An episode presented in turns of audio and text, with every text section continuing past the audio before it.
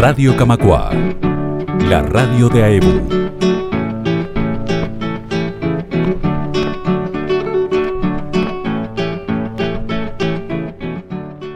Le damos la bienvenida en el Conexión Camacua del día de hoy al profesor y escritor Rodrigo Camaño, eh, autor del reciente libro Marcos Velázquez, Panorama del Folclore Musical Uruguayo, que salió recientemente y que será publicado, que será, perdón, presentado, lanzado oficialmente, publicado en sociedad, digamos, el próximo jueves 26 de mayo a las 18.30 aquí en la sala Camacuada EU, con un evento que tendrá música y también un, un interesante eh, panel de, de calificado de personalidades diversas que, que hablarán al respecto. Rodrigo ya había estado en Radio Camacuada hace algunos años presentando su primer libro sobre Marcos Velázquez llamado Cantor Criollo, en esto que ya es una, una continuidad de su trabajo eh, divulgando la vida y la obra de Marcos Velázquez. También hay una página web metida en el medio. Sobre todo eso vamos a conversar con Rodrigo. ¿Cómo estás? ¿Todo bien? Hola, muy buenas tardes. Muchas gracias por, por difundir este trabajo. Un placer. Eh, y sí, un poco el, el objetivo de, de- de este trabajo sigue siendo difundir la obra de, de Marcos Velázquez. Mm, Me habían quedado muchas cosas por poner en el primer libro, más otras que fueron apareciendo. Y bueno, a partir de, de todo ese material que, que fui como acumulando en estos años, decidí hacer como un, un segundo tomo que complementa el primero con textos y materiales que, por ejemplo, Marcos Velázquez usaba para ilustrar sus charlas de folclore. Cosas que en el primer libro no, yo no, había, no sabía de la existencia de estos materiales. Fue muy raro porque en realidad eh, estaba todo en archivos familiares, pero que fueron apareciendo a, medida que yo fui consultando cosas o que la familia fue acomodando sus, sus pertenencias. Y me encontré en determinado momento con más material como para sacar un libro. Y bueno, pandem- pandemia de por medio, tiempo eh, ocioso para, para dedicarle a, a otras cosas. Decidí embarcarme en este proyecto que por suerte salió hace muy poquito tiempo y que nos vuelve a traer a esta sala tan querida y con, con el objetivo de homenajear también a Marcos Velázquez, porque estamos a una semanita de, de su cumpleaños, el, el 3 de, el 3 de junio, es eh, haría fecha de su cumpleaños. Entonces, este, la- el motivo del libro es un poco también la excusa de, de recordarlo, traerlo a la memoria de todos nosotros.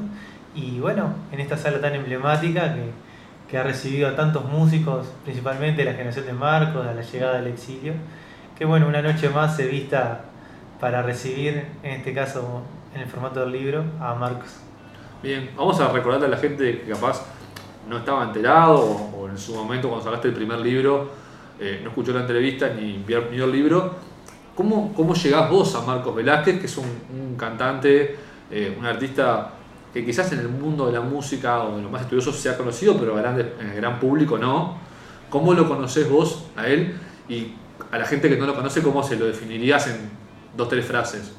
O Bueno. dos, tres definiciones, en que es difícil, ¿no? Eh, eh, bueno, yo llego a, a Marcos a partir de que, bueno, yo conocía cuatro o cinco canciones que son quizás las más conocidas de él, La Rastrojera, Nuestro Camino, El Terotero, pero me empiezo a dar cuenta que había una gran obra atrás de eso y empiezo a tratar de conseguir discos, CD, cassette, eh, buscar información libros, redes y mm, a partir de eso es que empieza a surgir la, la necesidad, por lo menos personal, de querer hacer algo más con su obra. Empiezo a darme cuenta que conocía muy bien nuestra música, que tenía una creatividad que vinculaba el humor, la reflexión, la picardía. Y bueno, me parecía que era un artista que tenía muchas aristas que lo hacían singular dentro de nuestra música. Y bueno, si tuviera que definirlo eh, en, pocas palabras, yo diría que era un músico eh, muy creativo, eh, que mezclaba el humor, la picardía y, y un muy buen conocimiento de nuestra música y al mismo tiempo con una sensibilidad que le permitía pasar de una canción muy sensible, muy, muy emotiva, a una con humor o con, o con animalitos, con una fábula que describía lo que estaba pasando en la sociedad. Por ejemplo, en los años 60, en que, los, que a, toda su generación de alguna manera los marcó a fuego porque fue donde ellos se desarrollaron y al mismo tiempo donde eh, ellos tuvieron que plasmar en sus letras todo lo que estaba pasando en, es- en ese Uruguay. ¿Su obra eh, musical está disponible eh, para, para escuchar o también te requirió un trabajo de, de búsqueda? Es decir, eh, hay discos fácilmente comprables de él, está en YouTube, eh, en las plataformas digitales, su música o es complicado escucharlo?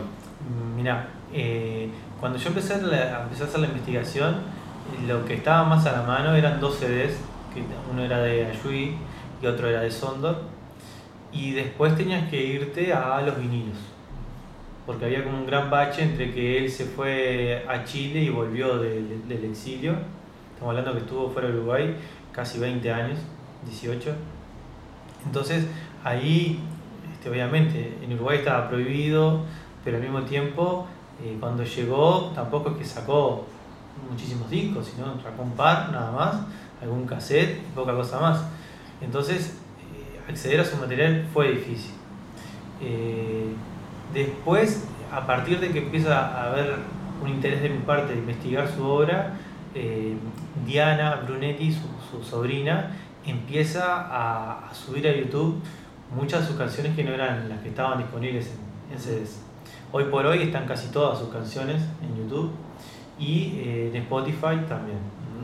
Eh, y paralelamente, el año pasado yo fui seleccionado dentro de un fondo llamado Ventanilla Abierta del MEC para este, crear una página que fuera subiendo materiales de Velázquez y en el cual actualmente hay varios recitales de él, en los cuales también es todo un aporte porque habían CDs para escucharlo, pero había muy poco material audiovisual para verlo.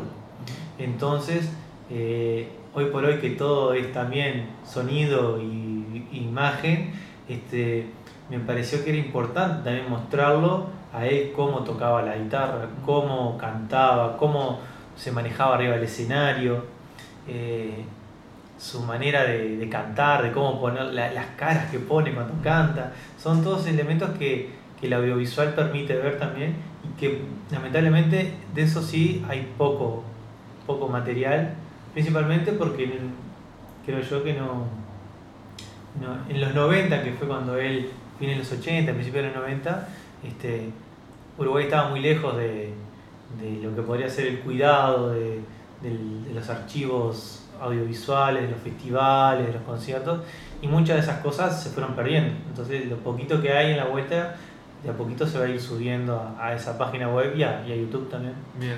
Se llama Cantor Criollo. Cantor la página Criollo. web, igual que el primer libro. Exactamente. Me parecía que era el concepto que más lo definía él y en la etiqueta, no sé si no me gusta esa palabra, pero es la que capaz que mejor le queda. Eh, y ahí se han subido fotos, videos, eh, reflexiones acerca de cómo creó las canciones, de dónde viene Aquilino y su acordeón, o la rastrojera.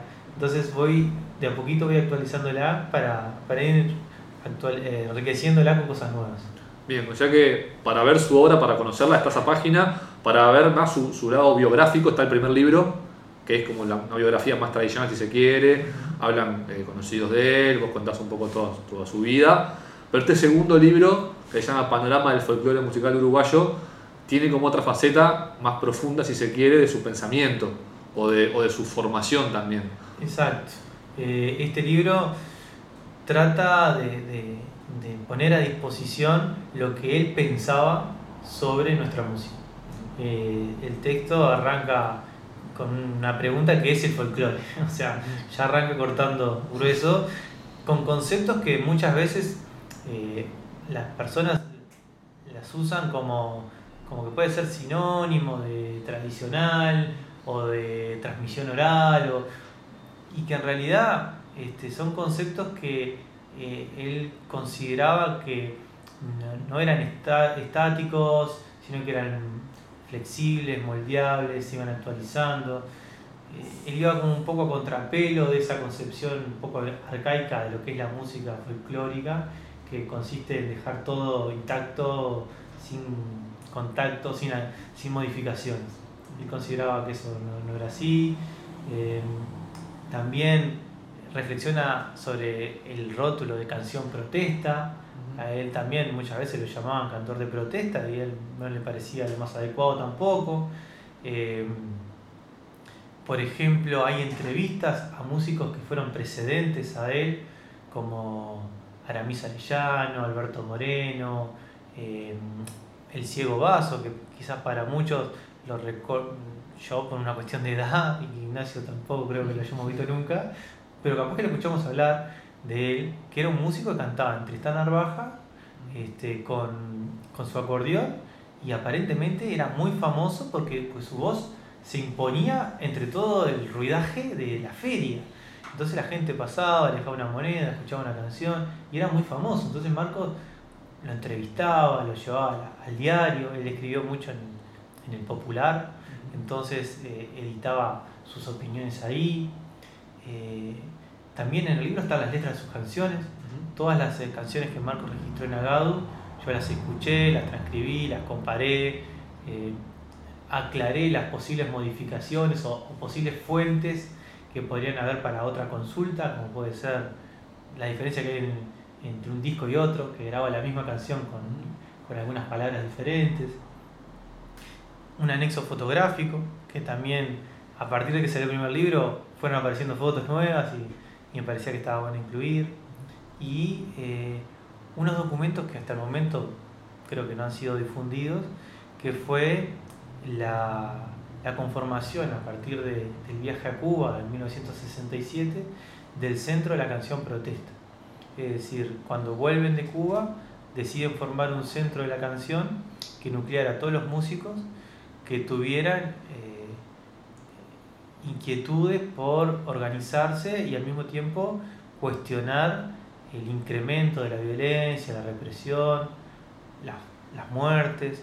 Entonces, eh, yo incluí en el, libro las, las, metas que tenía ese centro, los objetivos. Eh, era como una especie de estatuto y la organización.